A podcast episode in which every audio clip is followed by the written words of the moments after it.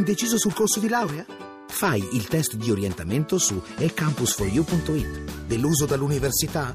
Su ecampus4u.it scopri un nuovo modo di studiare.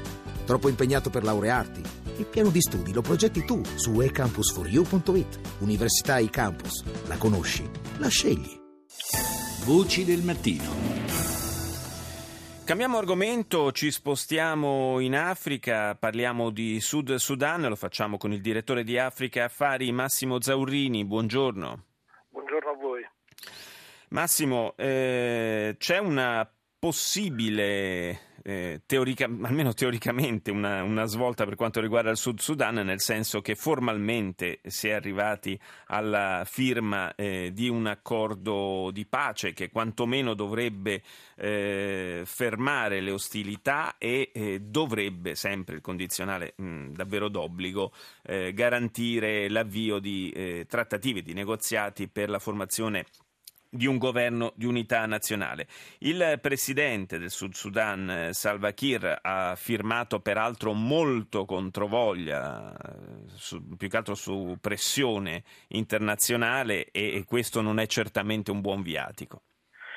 No, come ha detto un diplomatico statunitense che, si, che ha seguito la faccenda, eh, più che stappare lo champagne, per ora è stato messo in fresco aspettando di vedere che cosa mm. accade. In realtà dall'inizio della crisi sud-sudanese nel dicembre del 2013 le parti che da allora hanno iniziato ad affrontarsi hanno firmato almeno altri due accordi di pace, un'intesa per la formazione di un governo di unità nazionale, tutte ehm, cadute poi nel vuoto nei giorni successivi. Anche quest'ultima intesa non sembra partire con i migliori auspici, nel senso che ancora ieri, tra sabato e domenica, la stampa locale riportava notizie di combattimenti su vari fronti, di spostamenti di truppe, le due parti si sono accusate a vicenda di aver subito attacchi. Ora, questa è una cosa abbastanza normale quando poi si arriva alla fine di un conflitto. Eh, prima del disarmo si cerca sempre di prendere posizioni che poi serviranno. Uh, certo, questa quando... è, abbastanza, è abbastanza prassi. eh, prassi. Eh, purtroppo sì. Quello che ti volevo chiedere è mh, quanto contano le influenze esterne in questo conflitto? Allora, più che sul conflitto, diciamo che hanno contato moltissimo sui vari tentativi di pace. Sicuramente, come, come dicevi prima, questo accordo, soprattutto per quanto riguarda il fronte governativo, quindi il presidente Kir e i suoi, il suo, cioè stretti, i suoi più stretti collaboratori, è stato praticamente imposto dagli Stati Uniti.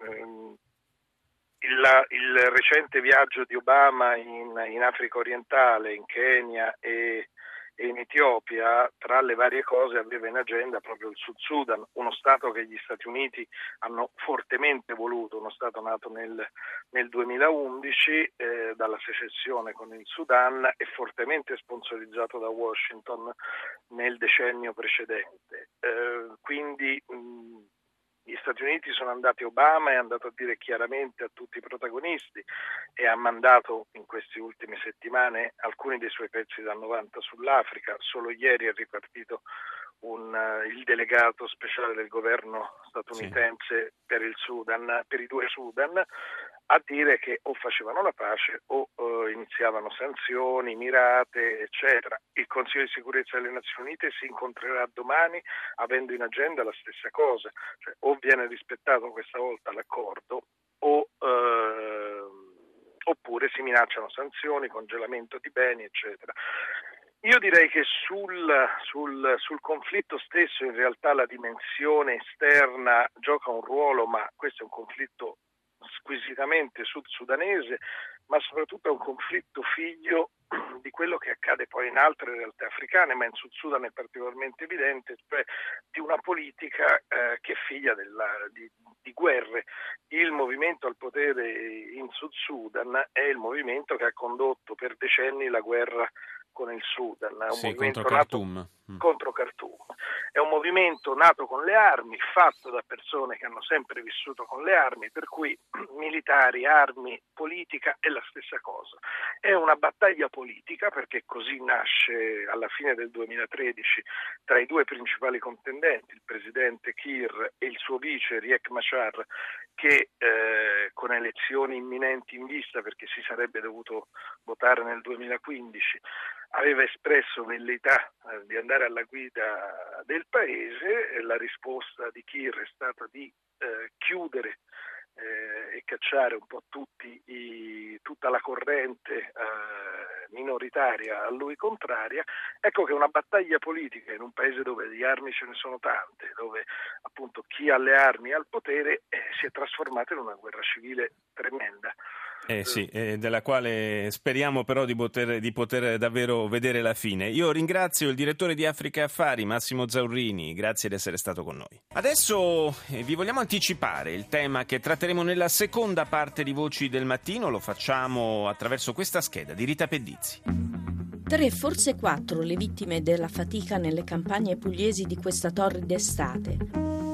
L'ultimo sarebbe un cittadino del Mali di circa 30 anni, crollato in un cassone di pomodori dopo averne riempiti 57 di seguito, sotto il sole rovente di Rignano Garganico. In questo caso però c'è il mistero del corpo, forse occultato dai caporali con l'intento di insabbiare l'accaduto. I braccianti sono per lo più immigrati di colore che vengono sfruttati e sottopagati, 2-3 euro l'ora. Il resto va ai caporali. Funziona così nel quadrato dell'oro rosso tra Foggia, Taranto, Lecce e Brindisi. Ogni estate migliaia di stranieri arrivano da tutta Italia per raccogliere i pomodori, ma anche le olive e l'uva. Le altre vittime di quest'estate sono un sudanese di 47 anni, crollato a terra mentre raccoglieva i pomodori nei campi di Nardò. Caricava invece l'ennesima cassetta d'uva uva della giornata il tunisino di 52 anni morto nei campi di Polignano a mare. E poi c'è l'operaia di San Giorgio Ionico. A 49 anni il suo cuore non ha retto sotto un tendone a più di 40 gradi, dove le donne diradano gli acini per fare più belli grappoli d'uva. Dunque caporalato e sfruttamento del lavoro, della manovalanza nelle campagne, nella seconda parte della trasmissione, linea al GR1 con Guidardone.